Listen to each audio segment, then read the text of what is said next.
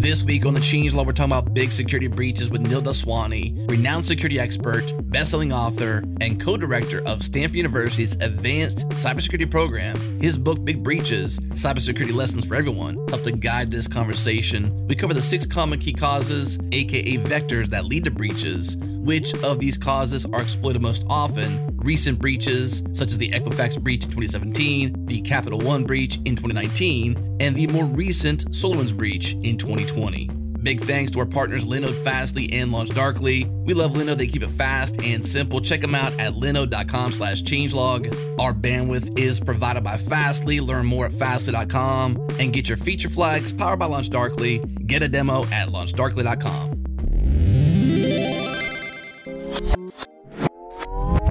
Linode is simple, affordable, and accessible cloud computing the developers trust. Linode is our cloud of choice. We trust them, and we think you should build anything you're working on, a fun side project, or that next big infra move at work with Linode. The best part, you can get started on Linode with $100 in free credit. Get all the details at linode.com slash changelog or text changelog to 474747 and get instant access to that $100 in free credit. Again, linode.com slash changelog.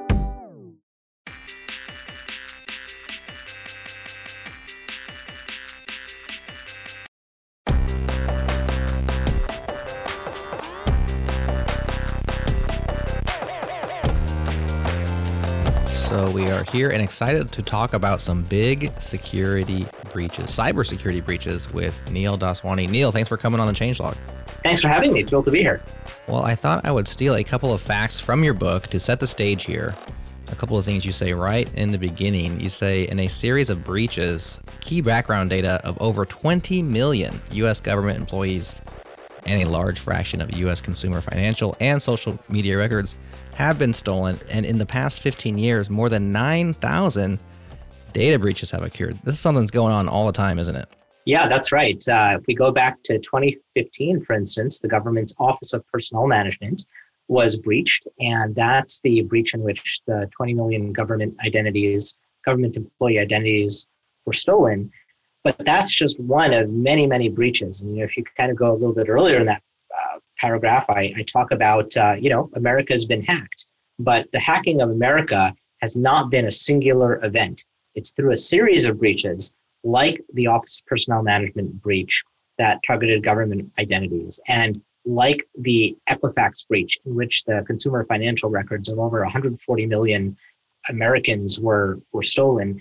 If we look at some of the abuses and breaches at Facebook, a large volume of social media data about consumers has, has also been stolen. So you put all these things together and it's really makes up a attempt at hacking the country overall. Mm. So let's rewind back to 2007. You were working at Google and you co wrote this book, Foundations of Security, which was focused on web app vulnerabilities. And back then, you saw that security on the internet was bad and going to get worse. But then you say you wouldn't have been able to predict how bad it was going to get over the next 13, 14 years. And so you've cited a few things, but maybe just at in plain words, just how bad is it? I mean, are we screwed or or what? so back in 2007, back when I was an engineer at Google, the main concern that myself and my co-author at the time, Christoph Kern, uh, had was that software vulnerabilities could be used to conduct uh, cross-site scripting attacks, SQL injection attacks, and plague a whole bunch of online properties. At the time, MySpace had gotten taken down for a few hours because someone wrote a worm that spread through the social network so fast, uh, affected millions of profiles that they had to take the service down in order to uh, deal with it. Another thing that was happening back at that time is worms. Worms like Code Red and Nimda and SQL Slammer, typically written by maybe one author, an amateur, you know, cause a lot of disruption on the internet. Mm-hmm. And so, you know, when I joined Google, Christoph was one of the folks, my author was one of the folks that influenced me to, to join the company. And after I joined the company, I had the absolute pleasure of meeting people like uh, like Vint Cerf. Vint was one of the two co-inventors of TCP/IP, the set of protocols on which the internet runs. And uh, you know, serendipitously, we identified that I was his academic grad student because he was on my PhD advisor's reading committee back when my PhD advisor was getting his PhD. And Vint was also concerned about how software vulnerabilities could be used to take down online properties and could be used to take down malware or result in malware propagation. And so he was kind enough to write the forward for the book, and, and, and that was what we were concerned about at the time. And I think what we've seen now, fast forwarding to you know 2013 and afterwards, given the number of mega breaches that have taken place, it's pretty clear that software vulnerabilities and malware are only two of the root causes that have led to these breaches. Um, if we look at other major causes of breaches, things like uh, phishing, unencrypted data, inadvertent employee mistakes, third party compromise and abuse have grown to be additional root causes that have resulted in even bigger breaches than the kinds of things we were worried about back in 2007 when I when I was an engineer at Google. Mm. So how do we get here? Was it just focusing on too little? Because like you said, there's six different causes or vectors, and maybe the focus of the infosec community and those in software are trying to solve or route around these particular two things, but actually it was a much bigger surface area that we weren't securing. I just wonder how from 2007 to today how we got to this point where there's been so many breaches and not just minor breaches but these mega ones and they all seem to happen for different reasons. How do you think we got here? So the way that we got here was not a it, it was it was a, a gradual sort of thing. When we look at things like phishing for instance phishing you know was an issue prior to 2007. The, the, the word phishing was first coined on a news group on America, on a, on a news group called uh, AO Hell, America Online Hell, or whatnot, um, nice. in, in, I believe, the late 90s. And phishing was always a, a, concern because of the fact that the initial protocols that the internet was built on, the email protocol, for instance, SMTP, the Simple Mail Transfer Protocol, would allow anybody on the ARPANET, the predecessor to the internet, to send an email anybody could send an email to anybody else claiming to be whoever they wanted to be because all the organizations, the initial universities and military organizations on the ARPANET trusted each other.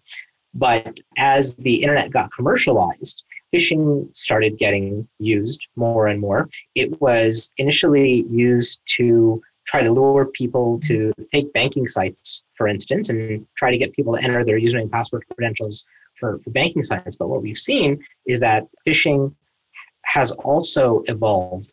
Many attacks that take place these days are spear phishing attacks, where the, the attacker wants to you know break into an organization they figure out who's the administrative assistant to the ceo they figure out how the email addresses are crafted and they send in these spear phishing emails to them so so phishing was always an issue but in terms of what you could do with phishing attacks grew over time and has led to bigger and bigger breaches.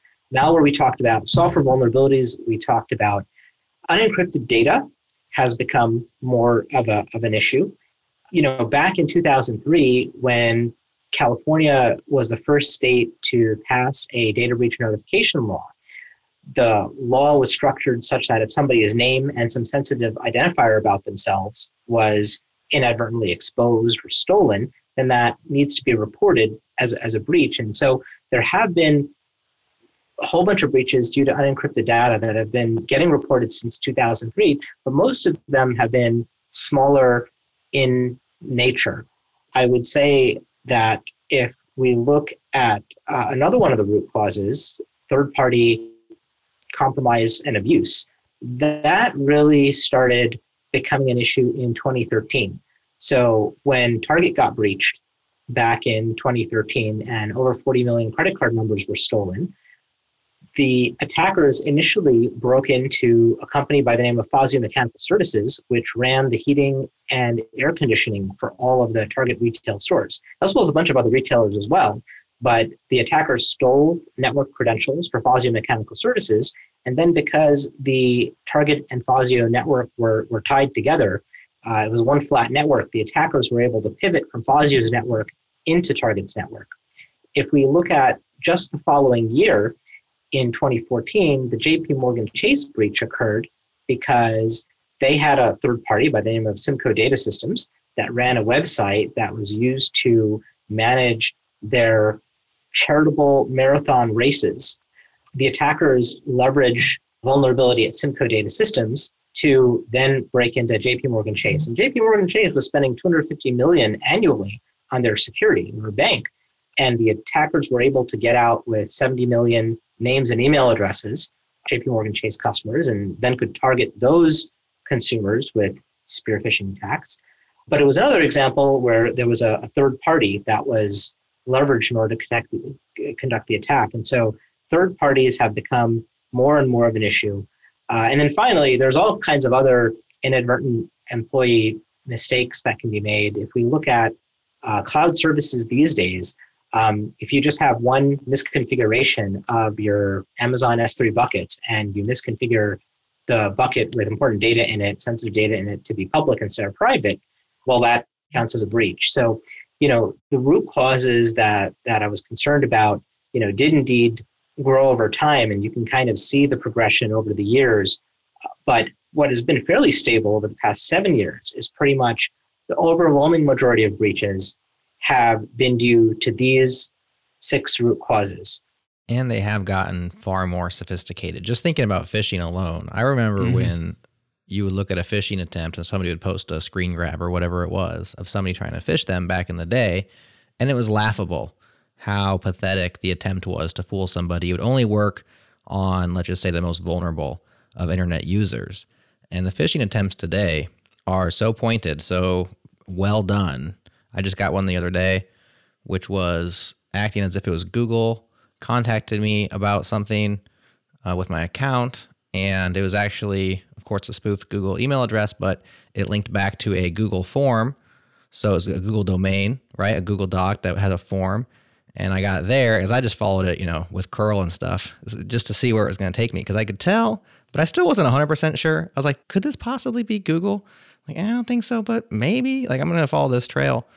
And it took me a while. I had to go three or four curls following redirects to find out, nope, it was definitely just a, a phishing attempt the sophistication I think of the of the bad actors, maybe because there's so much more to gain, has really ramped up over the years.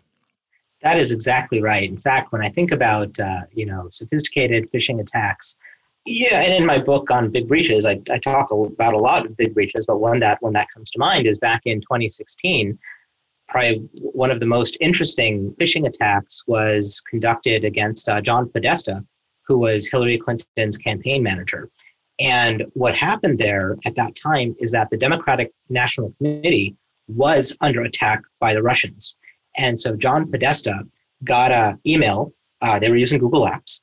He gets an email, and it perfectly crafted, uh, looks exactly like the Google Apps password reset email. Basically, it told him, "Hey, look, we we think somebody is uh, trying to attack you you might want to change your your password.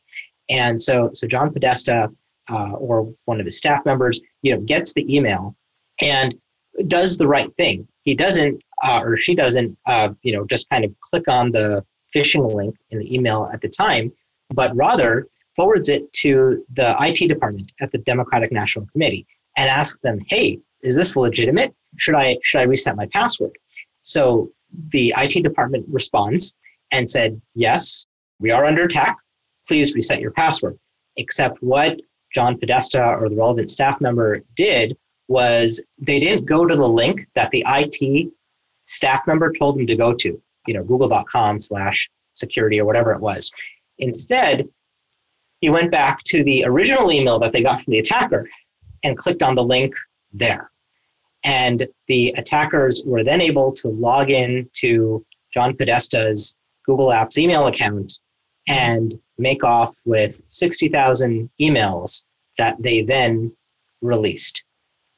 Pretty interesting phishing attack. And, uh, you know, you know, today, as you can imagine, the Democratic National Committee uses uh, two-factor authentication so that simply stealing the password is not good enough to steal emails yeah. in droves. We actually linked out to something recently that says that's that's not how 2FA works. And uh, they were reporting essentially that 2FA was a security measure when really it is a security measure, but not in the way they were saying it was.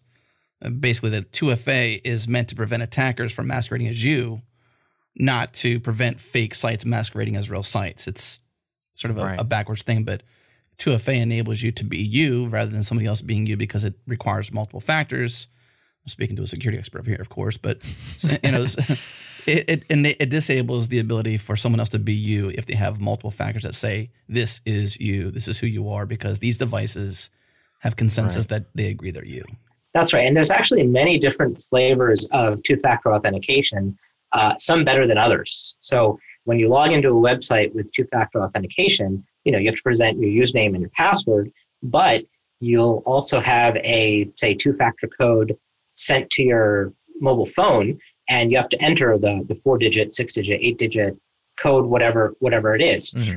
but there's still many ways for the attackers to beat that and so for instance if a online site is relying on sms in order to send two factor codes one of the things that the attackers can do is what's called the sim swapping attack where what they'll do is they'll call up your cell phone provider, your wireless carrier, and they will pose to be you and they'll use publicly searchable information about you your name your address your phone number you know how many how many pets you have how many kids you have whatever right? Whatever they can gather from facebook. And if they can figure out what is the verbal passcode that you use for your account with your wireless carrier they can convince your wireless carrier to switch your phone number to use a SIM card and a phone that the attacker owns instead of your actual phone. And once the attacker does that, once they've SIM swapped and taken control of your wireless carrier account, then they can get all the two factor codes that are sent to you when you try to log into your bank or whatever. So there are many ways of doing two factor. One way is is SMS, but it does have that vulnerability that makes you susceptible to SIM swapping. There are additional ways to do two factor authentication where you use an app like Google Authenticator or Duo or whatnot, where you get a six digit code that's generated by an app on your phone. And you know, attackers will not be able to say if they can steal your SMSs, they, they won't be able to get visibility into what is the code there but it ends up being you know more secure against that channel of attack. On the other hand, though, there's this concept of what is a completely non-phishable defense. To an extent, whenever you go to a website to log in, if you have to enter your username and your password and say a two-factor code, you can imagine that any attacker can start up an imposter site that will ask you for the same three things the username, the password, and the two factor code irrespective of how that two factor code got to you or was generated. So, one of, one of the challenges with these authenticator apps is that attackers can still set up imposter phishing sites. But there is a way, there is an even better two factor, which I could tell you about. Does that make sense? Oh, yeah. Yes. So, the apps like Google Authenticator, Authy, etc., they are on a rotating key, right? Like that that code rotates every n seconds. I'm not sure how I've never implemented it uh, as a developer. I'm not sure how the server side syncs up with that code and and but setting that aside, if somebody were to phish you and get you to enter all three things, they would have n seconds to then go and sign into you, sign into your actual email or whatever it is with that code before it expires. And I think that n is like 60 seconds. I'm not sure what it is, but yeah, absolutely. Please tell us the best way because I'll just do that. Yeah, that's right. So, and by the way, 60 seconds is, is a lot of time for an attacker yeah. site to, you know, receive the two-factor code and then do an automated authentication into your account, right? And then transfer money out or whatever it is. so, so 60 yeah. seconds is a, is a, lot of time. And, and by the way, for, for those folks that are software developers in the audience here as listeners, there's actually, you know, two different standards, two, two internet RFCs that are used to design that kind of authentication. There's what's called uh, HOTP and TOTP. Uh, HOTP uses a uh, an HMAC, uh, a hashed message authentication code, to uh, generate the two-factor codes. And then TOTP uses time. So it doesn't just rely on a seed, but there is a synchronized uh, clock in between the authenticator and the website. So there are you know, two ways to do that. But at the end of the day, it is possible to get phished by having a, uh, any form that accepts a username, password, and a two-factor code. So the most secure way to do two-factor authentication is to use what's called a security key. A security key is a piece of um, hardware which you have to either plug in to your to your laptop or your mobile phone, or many mobile phones have uh, you know secure enclaves and whatnot on it that can be used to generate you know the appropriate you know two-factor authentication information. But the idea there is that in order to log in, you provide your username and your password, and what a website checks for is the ability for your security key, whether it be something like a, a Yubico YubiKey or whether it be your, your mobile phone, to generate the two-factor code, but not in a form field that you have to manually enter. And that is a non-phishable form of defense against phishing. And if you look at that, that particular set of uh, security te- key technology, when Google deployed that, I believe in 2017 or, or 2018, I can't remember exactly which it was, but you know they deployed it for you know tens of thousands of employees, and when they looked at it the next year, there were absolutely no phishing attacks. And both Google and Salesforce have used security keys to eliminate phishing as a root cause of any potential breach against against themselves. And I, I really hope that more organizations you know, learn from that experience and leverage security key technology to eliminate phishing uh, instead of having it continue to be a, a major root cause of breaches.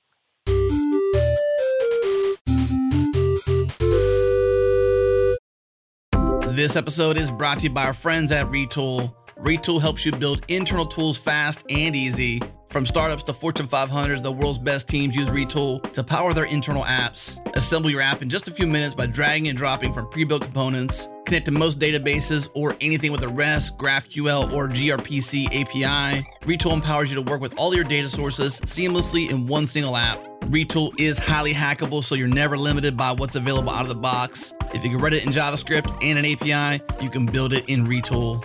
You can use their cloud service or host it on-prem for yourself. Learn more and try it free at retool.com slash changelog. Again, retool.com slash changelog.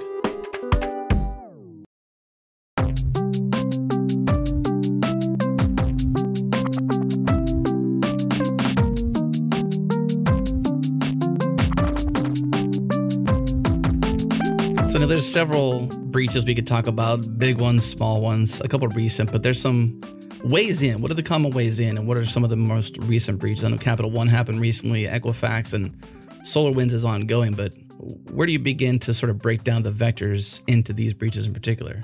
Sure. So the six major technical root causes of attacks and breaches are phishing, malware, software vulnerabilities, unencrypted data, third party compromise or abuse, and inadvertent employee mistakes.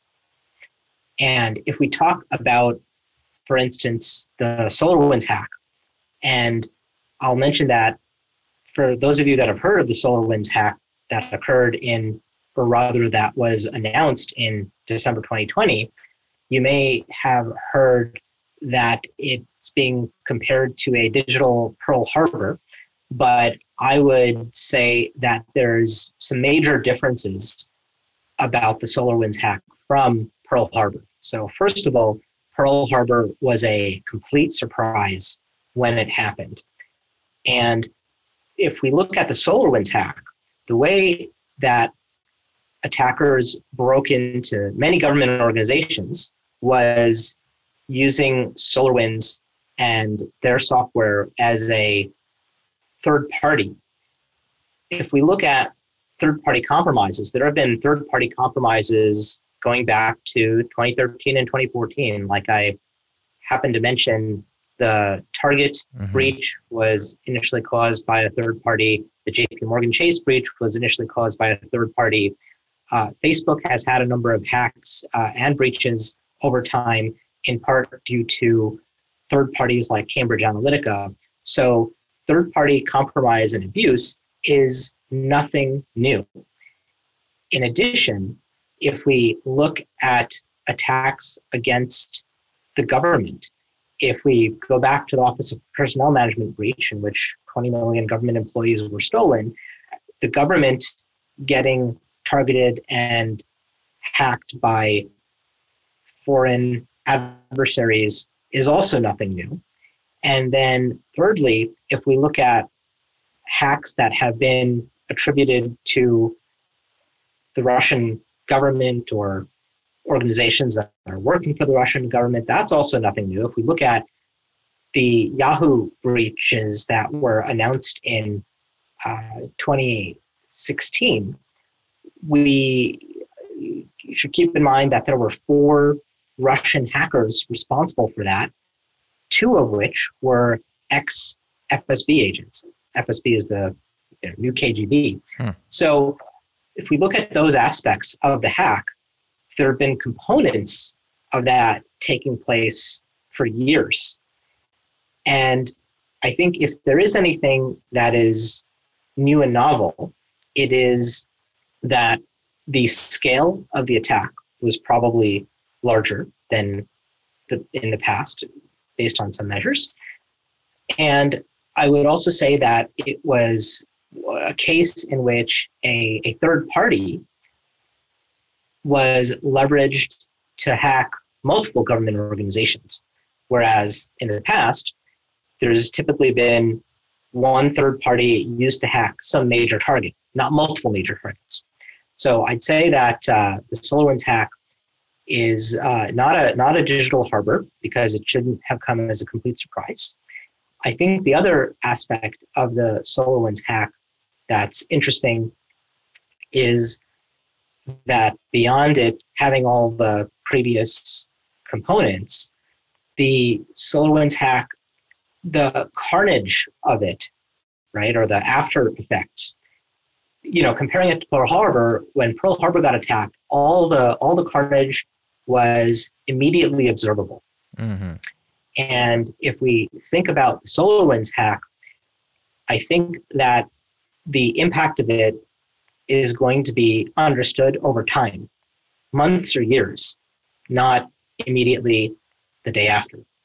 So those are just some of my thoughts on the, on the SolarWinds hack. And I think the other thing to keep in mind, I'd say if there's a third thing to talk about with regards to SolarWinds, it's that uh, based on you know new information that has come out, um, you know 30% of those organizations that were impacted were impacted by channels other than SolarWinds. And it just happened to be the case that we are discovering the hack and attack in a particular order. The order in which the foreign nation state adversaries conducted the attack may have been may have been wildly different. So the SolarWinds hack is is certainly interesting, but the components of it are not new. The scale has been larger. We'll learn more over time, and we'll also learn how much SolarWinds was or was not at the heart of it over time once everything gets pieced together. It must be difficult to go back forensically and uncover the truth. I mean, surely there'll be things that we will never know for sure, order of events, you know, how things went down. But I guess with digital in the digital world, we can at least, you know, timestamp and and get that kind of chain of custody stuff a little bit better than than they used to. But it just the work of going back and forensically discovering what all went down and by whom and etc. has to be deep and tedious and probably rewarding work if you can dig anything out of that history. Mm-hmm.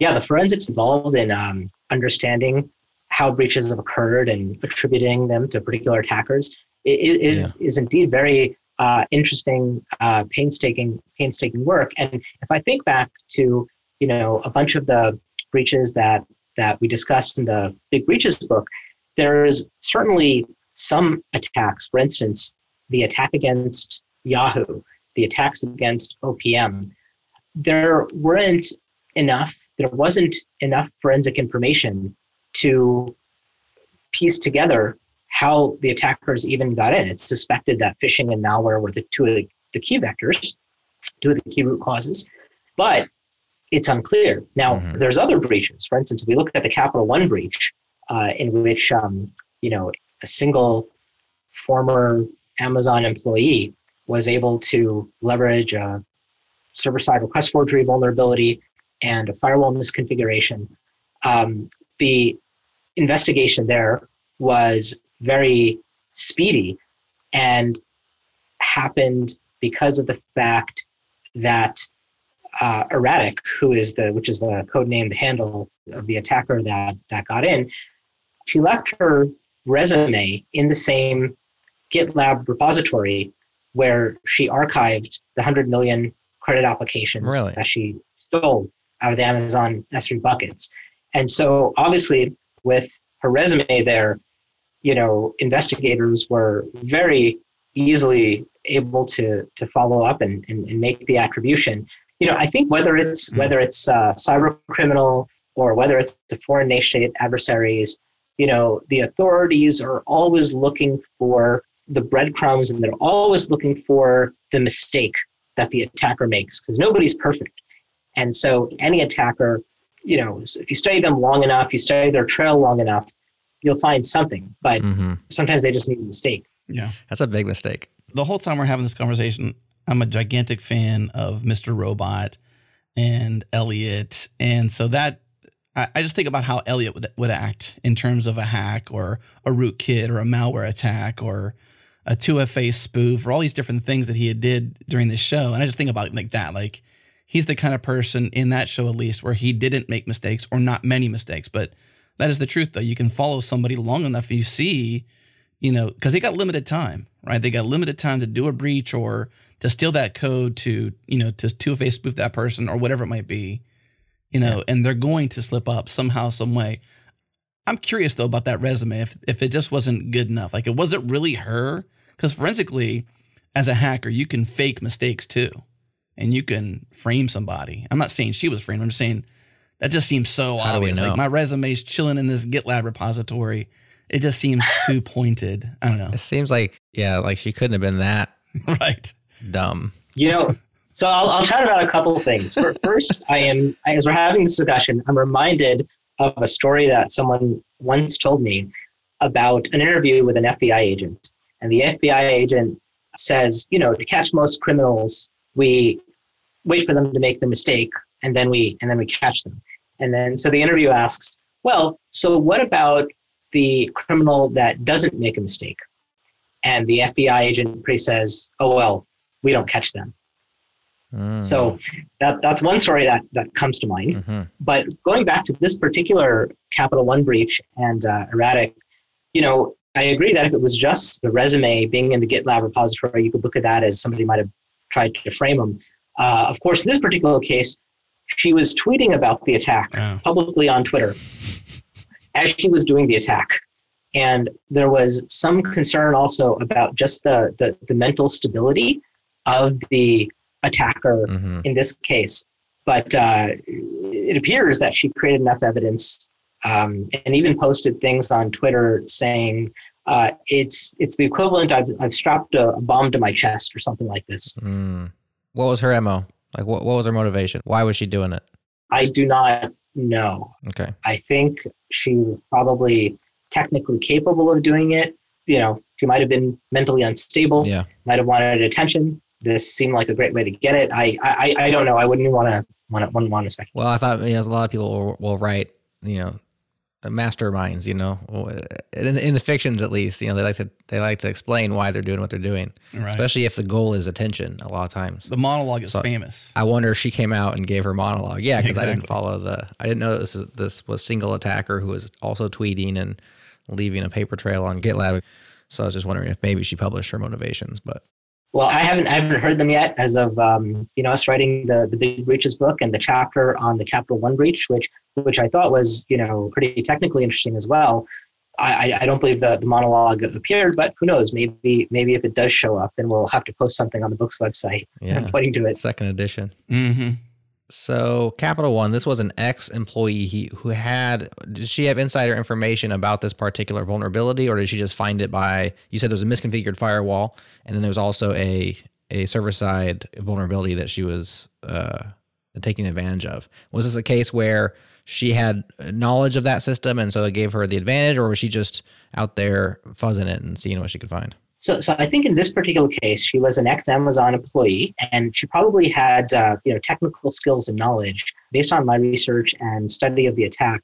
Uh, I don't believe she had any insider knowledge about Capital One. I think it was revealed that she was um, ex- probing not only Capital One but a bunch of other companies as well. Gotcha. And uh, you know simply knew enough how how cloud systems worked and and and what she had identified is that capital one had a uh, amazon ec2 instance pretty much a virtual machine that was running an application that had a server side request forgery vulnerability.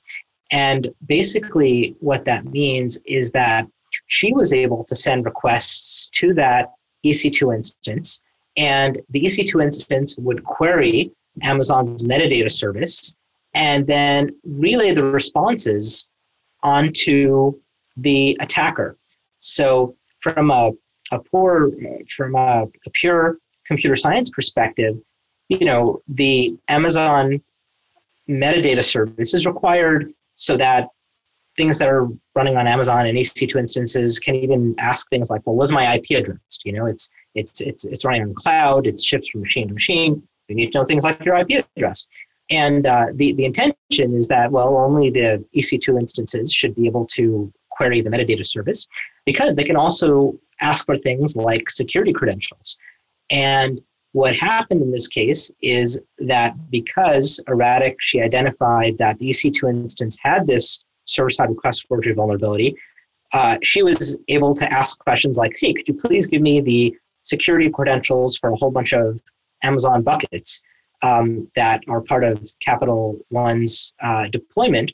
And the EC2 instance would query the metadata service. The metadata service would say, sure, I'm happy to ask, give you the security credentials. It would give the security credentials to the EC2 instance, to Capital One's legitimate EC2 instance. But the problem is that it would relay the information back to the attacker, any random person on the internet. Mm. And once Erratic was able to get those security credentials. She pretty much cached those in her local Amazon, you know, client uh, command line. Mm-hmm. And once she had those credentials, any queries that she made to the Capital One Amazon S3 buckets, th- there was no way for S3 to tell the difference between the attacker versus a legitimate program that was trying to access the, the 100 million credit applications. So once she got the credentials, she asked the Amazon S3 service for Capital One for all that data, and it happily handed it back to her. Mm-hmm.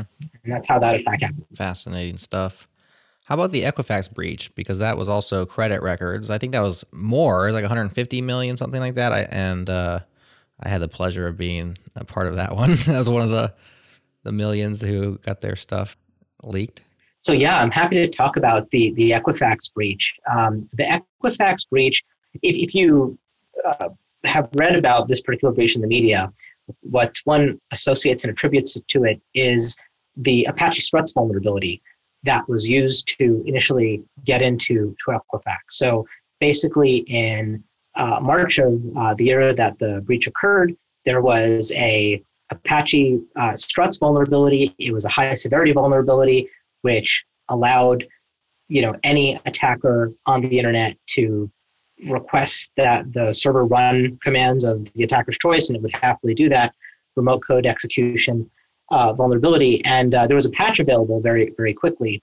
But you know, there's a lot of interesting technical details, and there was a lot more to the breach than just how how they got in. So, what had happened is within a fairly short period of the vulnerability, the Apache Struts vulnerability being announced, you know, it was quite observable that the vulnerable server at Equifax was getting queries from Chinese attributed IP addresses probing as to whether or not it's vulnerable. And the particular probes would do things like inject a HTTP header that had a command to run instead of you know having typical header information. Mm. And it would, uh, you know, these probes would do things like change the current directory to uh, a shared memory device, s- drop a file into shared memory so that it wouldn't touch disk, so it couldn't get picked up by antivirus scanners, and uh, then change the permissions of that file in shared memory to be executable, and then run the thing. So, so th- those probes occurred. You know, I think at around the same time, the Equifax vulnerability management team had had basically scanned Equifax's servers to see, okay, what servers do we have that are vulnerable to this thing?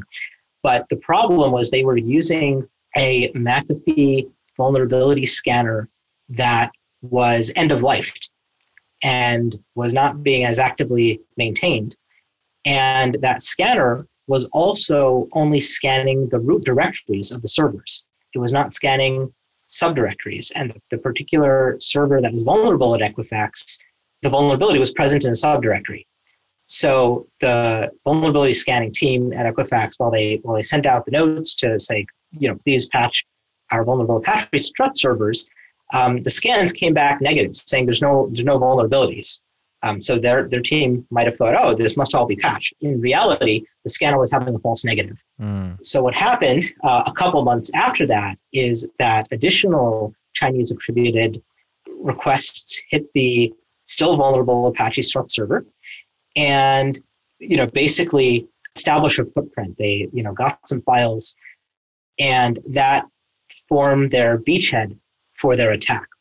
They got in that one machine, they started scanning, they identified that there were, I don't know, 60 you know, other machines or databases that they could query.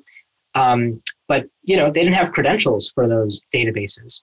So what happened is the attackers found a file, a configuration file that had unencrypted credentials for the databases, and that was one way that they got information from the databases. Another thing that the attackers did is they took advantage of a, a SQL injection vulnerability. Uh, so while everybody knows of the Apache Struts vulnerability with, you know, with associated with Equifax, what fewer people know is that there there was a SQL injection vulnerability in one of the databases, and the attackers used one of their web shells that they planted to exploit that SQL injection vulnerability and steal data out of one of the other databases. So uh, there, there were many things that had to go wrong. It was not just the Apache Struts vulnerability that led to the Equifax breach. Mm it seems pretty easy to point to third party issues. Like it seems like that's where the the trust is, or where it breaks down. Is like you got this trust between the primary party and some sort of third party, and some sort of silly mistake. But it seems like the third party, I suppose, vulnerability is just the entry point, not the not the problem. Like it's part of the problem, but they find some sort of vulnerability there, and then they have experience and know how to masquerade and and to query databases or find files or set something into RAM instead of on disk. You know, like a lot of inner workings of how security measures are watched, monitored, and whatnot. Not just simply, oh, I you know hacked a open source dependency and boom, I'm in. It's it's much more than that. Yes, that's right. So I would say that uh, you know third party compromises, third party abuse, you know, is a very significant point of entry. And you know, as we've talked about, Target, JP Morgan Chase, Equifax were third-party components and third-party companies that were, were leveraged as as part of the attack. I'll mention though that it's not always third-party. So, for instance, if we look at Facebook, for instance, there was a there was a breach that they suffered in 2018 where tens of millions of access tokens were stolen. Uh, access tokens, which would allow people to log in as various Facebook users. And uh, in that case, there were there were three vulnerabilities that were used altogether, not all third party. The three vulnerabilities that that came together was one, there was a so the feature that got that got abused at Facebook was the Facebook View As functionality, which allows you to view your Facebook profile as a member of the public. And uh, you know, in in the first vulnerability, the View As feature allowed somebody to incorrectly post a video. The second vulnerability was one in which the, the video uploader incorrectly generated an access token that had the permissions of the Facebook mobile app. And then the third vulnerability was that you know, the, the access token was generated not for, for the user as a viewer, but for the user, you know, whom was being looked up. And so all those three things came together in a much more sophisticated uh, attack in which three vulnerabilities had to be had to be leveraged together, not all of which were were, were third party. It, it, I, I believe there were first first party code there. So, you know, I'd say that both first party and third party vulnerabilities are important and significant when it comes to breaches. Yeah. And by the way, let me mention that Facebook, you know, did a very nice and thorough investigation in that 2018 breach. It was great to see the transparency that Facebook had when they investigated that. You know, I honestly think to, to just put a little bit of a view on this, perspective on this, I think, you know, looking at Facebook 2016, 2017, and before, there were certainly a bunch of abuses of the platform that were taking place where attackers were able to use the fact, you know, APIs at Facebook could just be queried very easily. And once they shut all of those other paths down, like if I had to, if I had to guess, and this is just a guess, that this particular attacker that used these three vulnerabilities in the Facebook view as profile bug, if they wanted to steal information from Facebook profiles, they were forced to then do something much more sophisticated. But I really like the fact that Facebook was was very transparent and you know posted uh, some of the technical details of that in, in a blog post. And so I'd say that's the authoritative information. Yeah. And you know, I can, if I if I was even slightly inaccurate, my apologies for that. But there's a, a great Facebook post on it. It's amazing how more sophisticated is a nation state or a a highly motivated actor in 2021 or even back when this one happened as compared to where we started this conversation with the Sammy MySpace hack of 2005 you know the, the era of worms and viruses that were either accidental or for fun and they got out of control or they were maybe malicious in some cases but just sure grown up since then. You know like that, this three vulnerability combo to get into the facebook thing it's that's an amazingly impressive hack isn't it that is that is a much more sophisticated hack and i think that i, I mean i was impressed with uh, facebook's uh, speed at which they were able to diagnose and debug and troubleshoot and identify that particular, you know, the root causes behind that. You know, I, I would say that, you know, thinking about all these breaches over the years, there's certainly been a bunch of breaches where, you know, as in the case of the Sammy worm, one cross-site scripting vulnerability could have been leveraged to pretty much take down MySpace for hours. Or the one Apache Struts vulnerability that led to the Equifax breach, you know, was an initial point to to get in. We have seen the attacks become more sophisticated, as per the Facebook example that we talked about. But if I think about the Capital One breach, right, you know, a, a server-side request forgery vulnerability and uh, you know firewall misconfiguration, like that was, you know, perhaps uh, it, you know not as sophisticated and done by by one person. So there's a saying in the security community that attacks only get better. And I'd say, you know, the simple attacks and what people can do with one vulnerability, like those issues still exist. But now on top of that, we have to deal with more sophisticated attackers at the same time.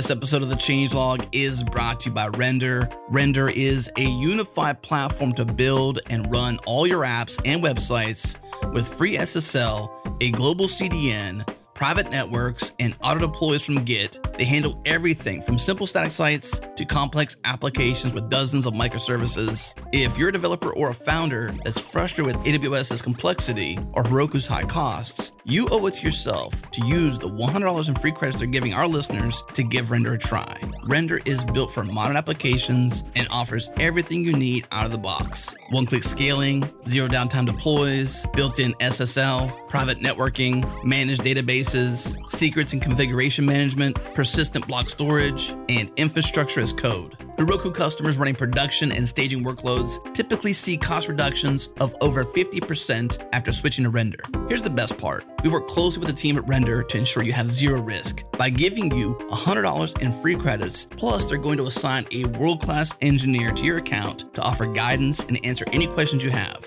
When you're ready to transition your infrastructure, they'll be there to help you with that too. Automate your cloud hosting with Render at render.com slash changelog. Get $100 in free credits to try the Render platform, plus a world-class engineer assigned to your account to guide you along the way. Just send an email to our special email, changelog at render.com to get access to those free credits. All that begins at render.com slash changelog.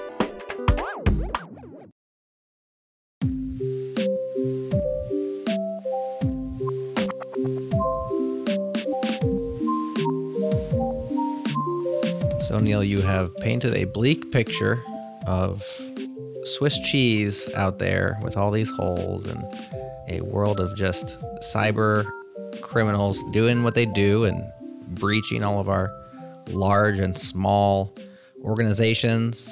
Where do we go from here? What do we do about it? You have in this book a list of seven habits of what you call highly effective security people or organizations.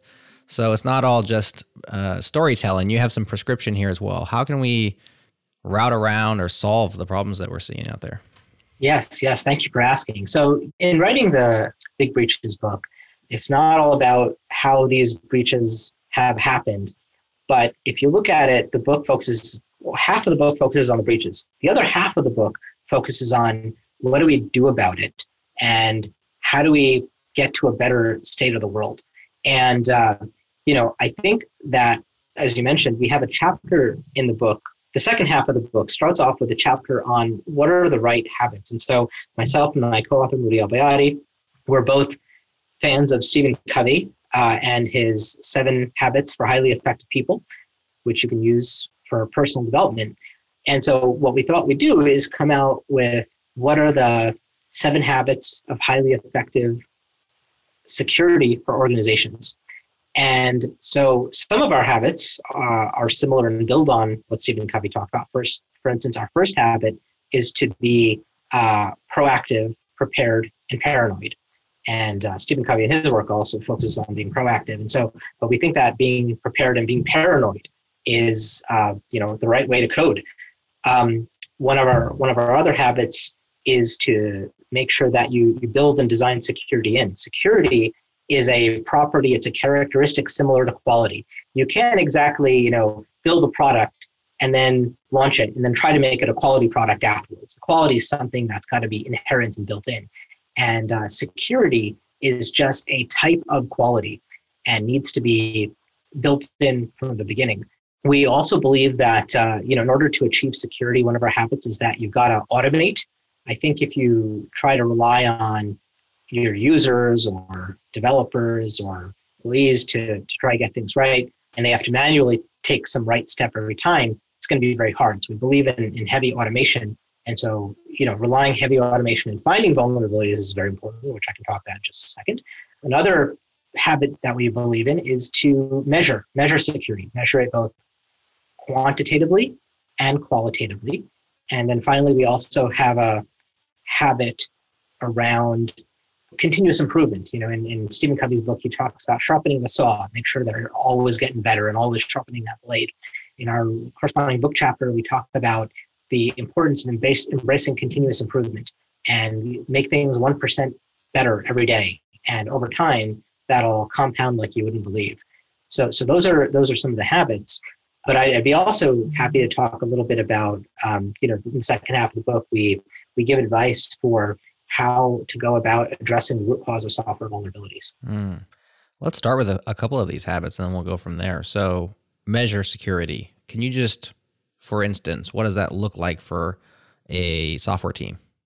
So, for a software team, one thing that you can measure is how many vulnerabilities are you say finding in your code with a scanner, whether it be a static analysis scanner, whether it be dynamic analysis scanner, whether it be based on penetration testing that you do, whether it be based on bug bounty programs where you have external researchers trying to find vulnerabilities, I think that one thing that you can look at is what are the number of vulnerabilities that you're, you're finding, say, using the automated means.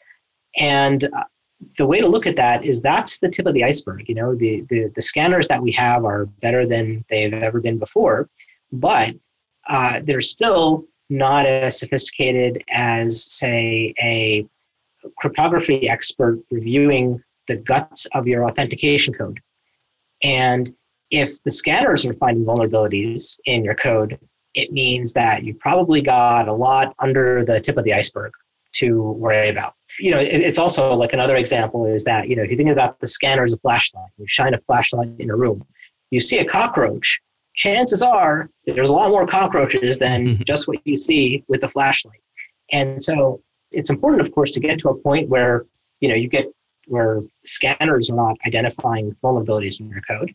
But once that's done, you know, chances are there's still more security bugs in your in your code, and you've got to then start, you know, using uh, white box pen testers um, and or uh, bug bounty programs and other uh, things where you have sophisticated humans looking at at the code to find the additional vulnerabilities.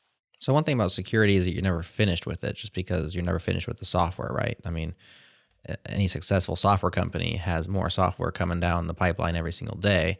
Let's say we get past the shine the light in the room phase, and you don't, or you, you keep shining the light on a routine basis, and there's no uh, cockroaches there, and you're at the a phase where you're saying, well, we need a, a sophisticated third party auditors, pen testers that we're going to hire what are best practices around that? These can be expensive things. The software is changing, right? They could finish their audit and then you introduce a vulnerability the next day that you don't know about. Is there like best practices around measurement? Like, well, you should have a third party audit once a year or six months, or you should have a part of your team that's like the security team that goes around the rest of the organization and tests things. What are people doing out there that is working well?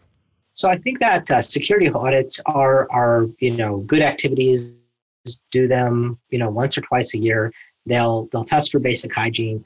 You know, that said, if you really want to have a handle on things, I think taking a continuous approach is indeed the way to go. Because, like you said, you could have a an audit, you could do a pen test, and then you know a new vulnerability can get introduced the next day. And so there's a, set of um, you know new tools that are that are available on the market where they don't take the approach of say, doing security tests after specific parts in the development pipeline. Rather, you know, we're in a world where we want to have agile development, we want to be continuously releasing, we want to be continuously pushing code. And so, you know, the point in time test model of security is becoming an old model.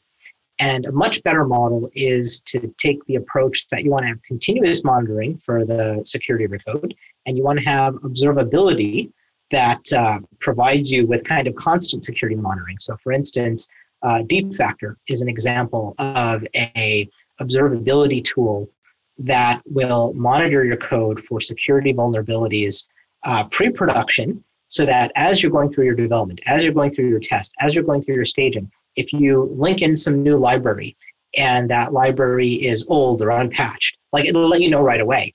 You don't have to wait to the point that you go get your software pen tested to find that out. You can identify that much earlier. And by the way, the cost to fix it is much, much less when you identify it earlier and right away rather than waiting for a, a penetration test. Mm-hmm. There's a divide between infosec people and developer people, and and I think that's part of the problem. And I understand like there's only so many things that you could focus on as a human, and so there are people who are you know generally considered infosec. These are your penetration testers, your security researchers, your audit firms, um, cryptography people. They're kind of like in this group, and then there's like developer people who are focusing on like JavaScript and Node.js, or they're writing Go code. They're talking about new features and APIs and stuff like that. And there are those who float kind of back and forth. But when you talk about security first, building it right in, you know, starting with it similar way you start with software quality, right? Or uh, application quality a lot of times the people who are doing that coding just don't have that expertise. right? Like they don't understand what is a best practice around how to do SQL queries in a way that's not in, injectable or whatever it happens to be, whatever that particular attack surface is. How do we bridge that gap? How do we get like these people to be the same people or at least sitting next to each other, digitally speaking, maybe? Because I do see kind of separate communities and sometimes they even look at each other in ways like with the side eye, which is kind of strange, but mm-hmm. like there are those who float in between. I feel like I've kind of done a little bit of that, sit in the middle, but I feel like if if we can get the software developers more equipped with the security knowledge, either at the outset or ongoing, and maybe get the infosec people more equipped with the ability to write some software. Not not saying y'all can't write software, but you know, so we could have one big group. Is that something you think would be advantageous to the software community?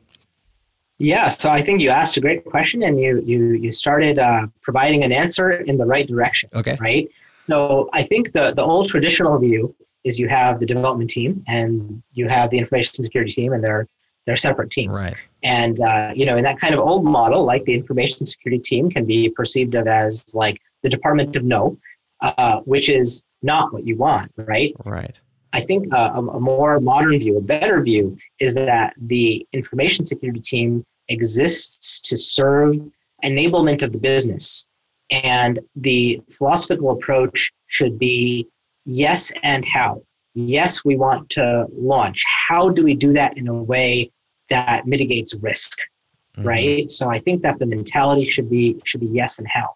And within an information security team, you may have an application security team or a product security team. And I think that team should be staffed with people who used to be engineers and developers solely. I mean, I, I myself, I'm a software engineer. My background, my first job uh, at Bell Communications Research years ago was as a software engineer. And, you know, in, in the Foundations of Security book that I co-authored together with Christoph Kern years ago, you know, the focus was, I look, I'm, I'm somebody who's developed software for a living, but now I just want to make it secure. And I think that's the right uh, kind of team that you need. And mm.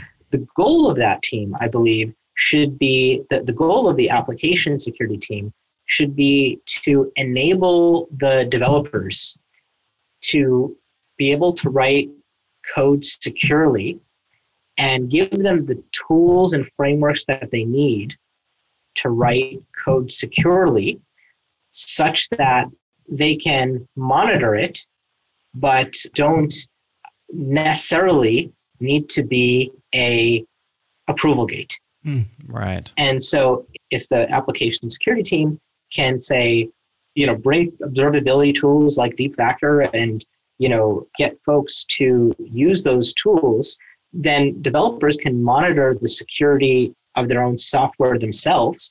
And perhaps all that stuff can be aggregated together so that you know a CISO can look at the full picture and try to understand okay what is the security posture of our code base? How likely vulnerable is it or not? Mm-hmm. what kind of additional tools should we invest in to further help the developers? Another model that i've seen work well is where if you look if you have a large engineering organization and a relatively small application security team what you can do is encourage one of the developers in each of the development teams to kind of be the local security czar where they go through some training maybe they know more about some of these tools they may be able to exploit identify and exploit sql injection cross-site scripting vulnerabilities of their own and, and they kind of serve as the, the, the local security DNA in that in that dev team, but just coordinate with the the more central application security team. Mm-hmm. So I think that if we can set up models like that, it's a much more progressive, collaborative way in which to go about uh, achieving secure or more secure software than would exist otherwise with a more traditional model. Yeah, I like that. And I know, I mean, that's inside specific organizations, which is really where we mostly operate. I've seen also where we operate kind of in the online spaces out there in the communities. There's been efforts to bridge these gaps. I appreciate people who are uh, trying to do that work. We know that there was a, a similar dev and ops gap, you know, where the the developers write the software and the operations people put it into production. and then there was, you know, DevOps. Hey, this let's let's get together and let's break down that barrier a little bit. And now we're seeing uh, DevSecOps, which is a terrible term, but it's kind of like right, developers, security, and ops. Let's bring everybody together and uh, and work together. And I think I don't like that particular DevSecOps term because it's kind of strange, but I, I appreciate the movement there and the the efforts being put in place to really break down that divide and build better build better products together.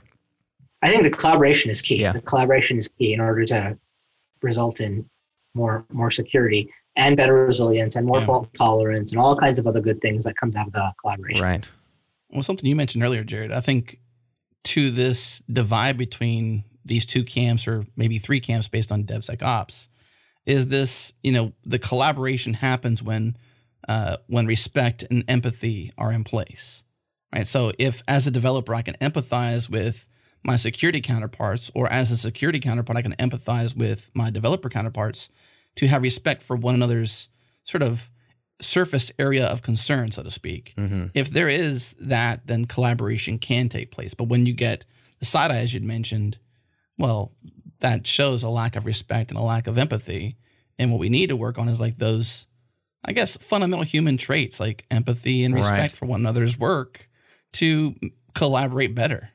Yeah. It's a difficult situation because on the face of it, like one person is writing the code and the other person is trying to break into that code. You know, like right. just by the op- just by what you're tasked to do, you're kind of set at odds with each other, aren't you? Because everybody's vulnerable. One person's exploit is somebody else's vulnerable software. In the case that we're talking about software Sure. vulnerabilities and not these other ways, we find out people get in many other ways, anyways. So there's lots to think about. What about these other vectors, ways that we can fight things like unencrypted data, third-party compromise? That one seems so difficult and something that is happening more and more now that we have all these mergers happening. I just can't imagine, you know, bringing in a third party through a merger or something. And now you have these two disparate companies and code bases and infrastructures, and now they're acting as one. I could just see how there's so many problems with that. Even when the third party becomes, you know, a subsidiary to the first party, these things are happening all the time in startup companies and enterprises all around the world. What are some ways that you can combat or guard against third party compromise? Well, I'd be happy to comment on that. And before I do, let me, I just wanted to comment. You know, we talked about things like respect, and empathy being important in between teams. Mhm. I just wanted to, to to chime in with one additional one additional uh, characteristic. I think the characteristic of accountability is important.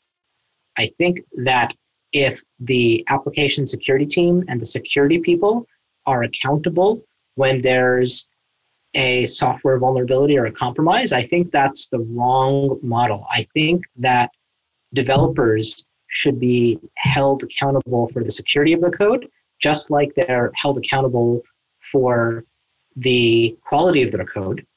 And if pretty much the application security team are there to support them and help them, then even though to an extent it might seem like their fundamental goals might be at odds, if you set the accountability on the software developers, then it in fact uh, you know merges them back together. Because then in order for them to achieve the secure software which they're accountable for, Mhm. they'd love to get the help of the third uh, of the application security team. Right, because they're accountable to secure software, not putting a security flaw in there. Right, their their accountability. So putting the security flaw in there is is a byproduct of just making software. It's going to happen. Bugs, right? They're going to happen.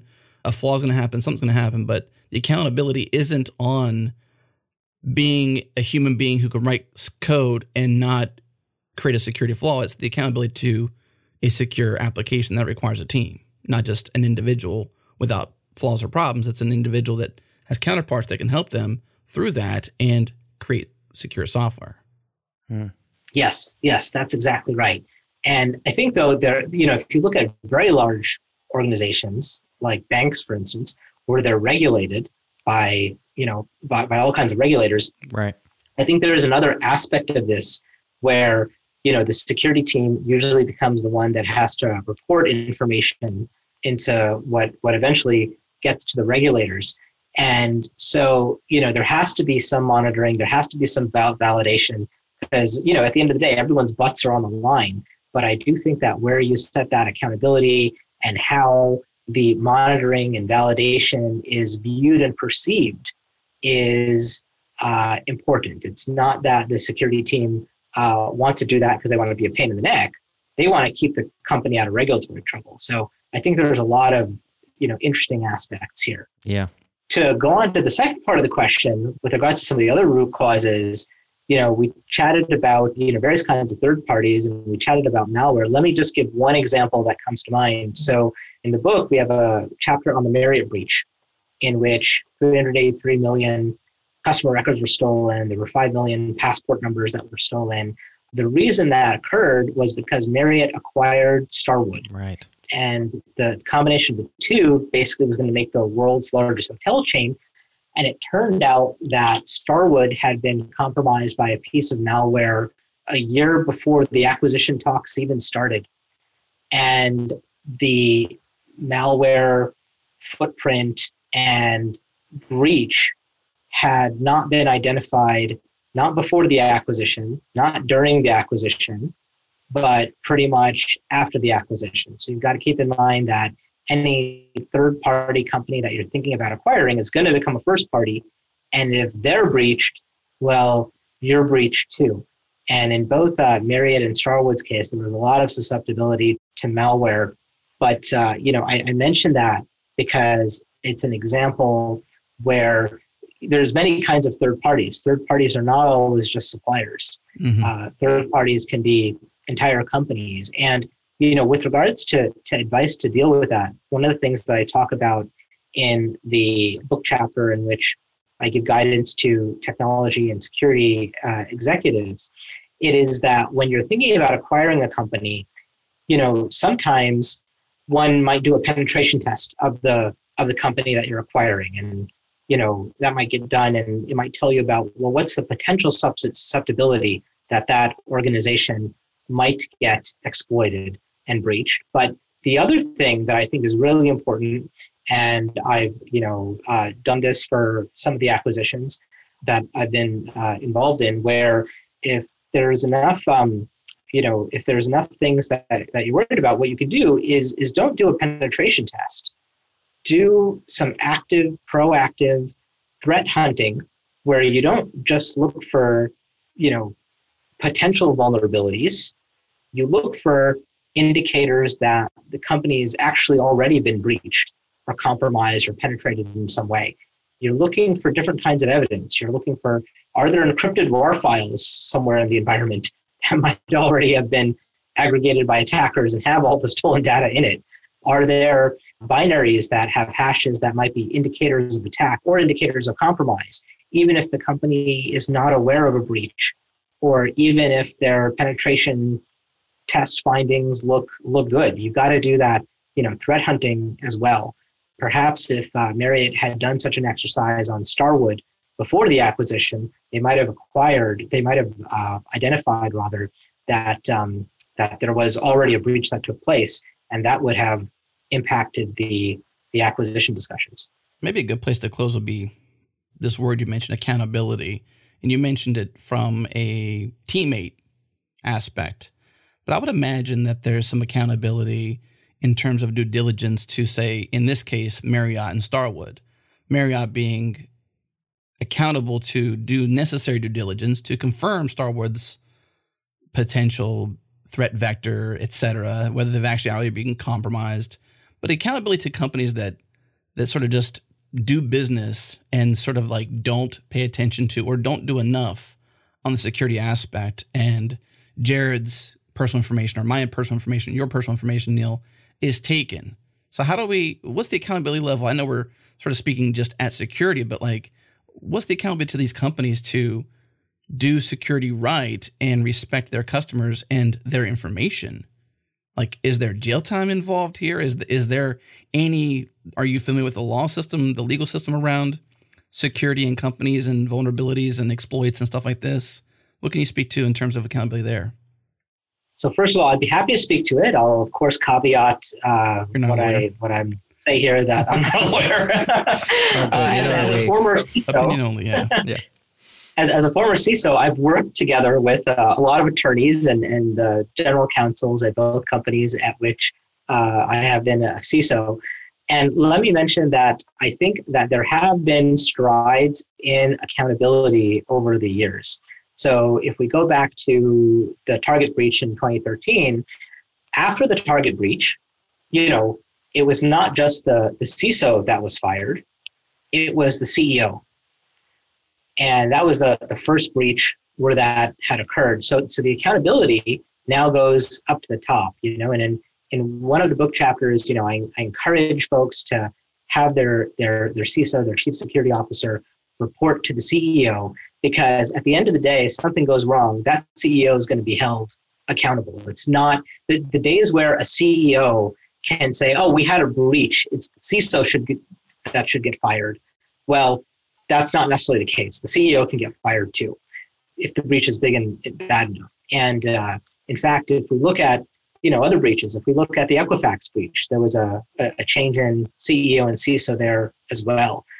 Um, so, so the accountability has gone all the way to the top. I think that board members need to be asking their CEOs the right questions.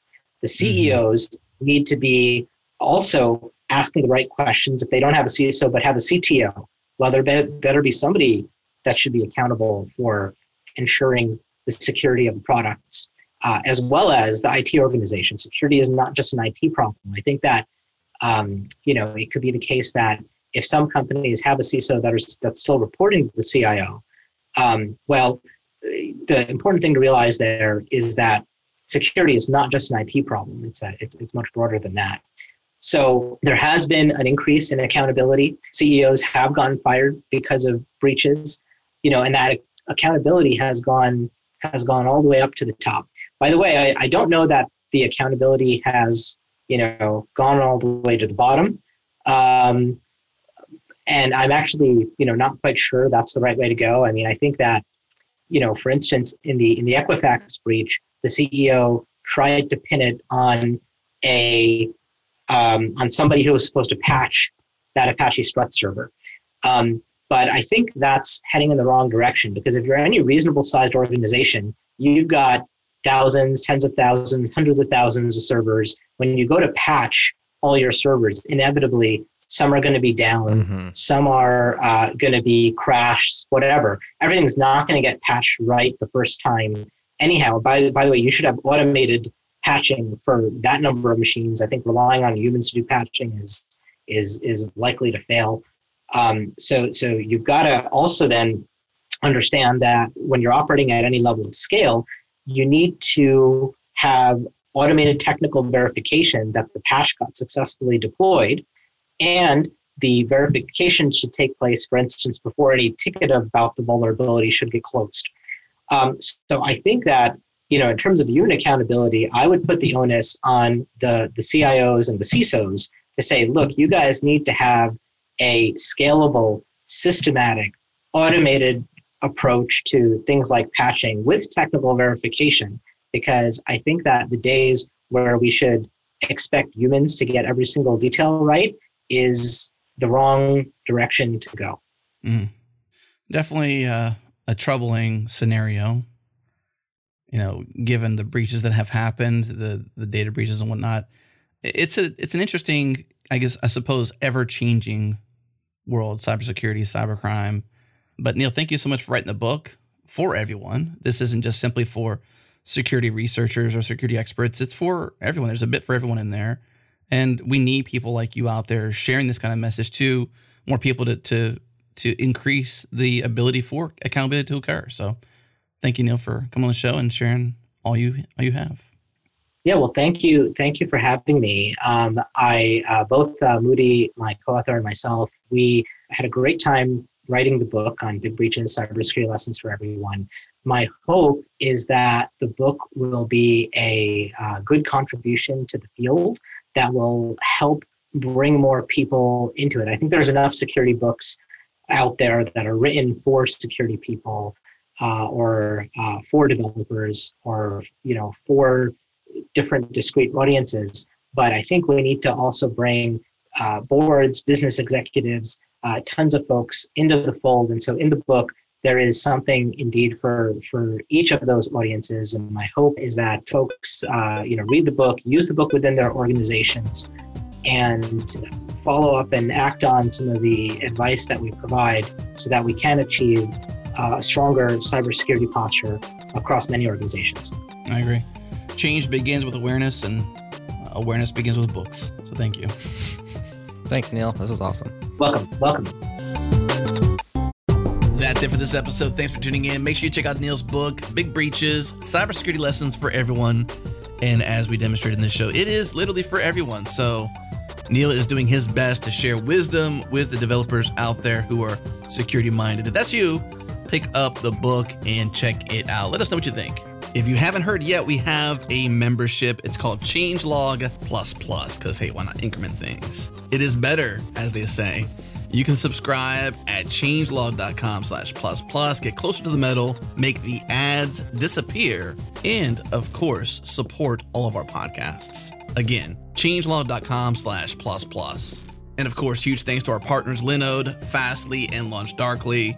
Also, thanks to Breakmaster Cylinder for making all of our awesome beats. And of course, thanks to you for listening. We appreciate your attention. We appreciate you listening. And one more step you could take is to join the community. Changelog.com slash community. It's free to join. Come hang with us in Slack. Call this place your home. Changelog.com slash community.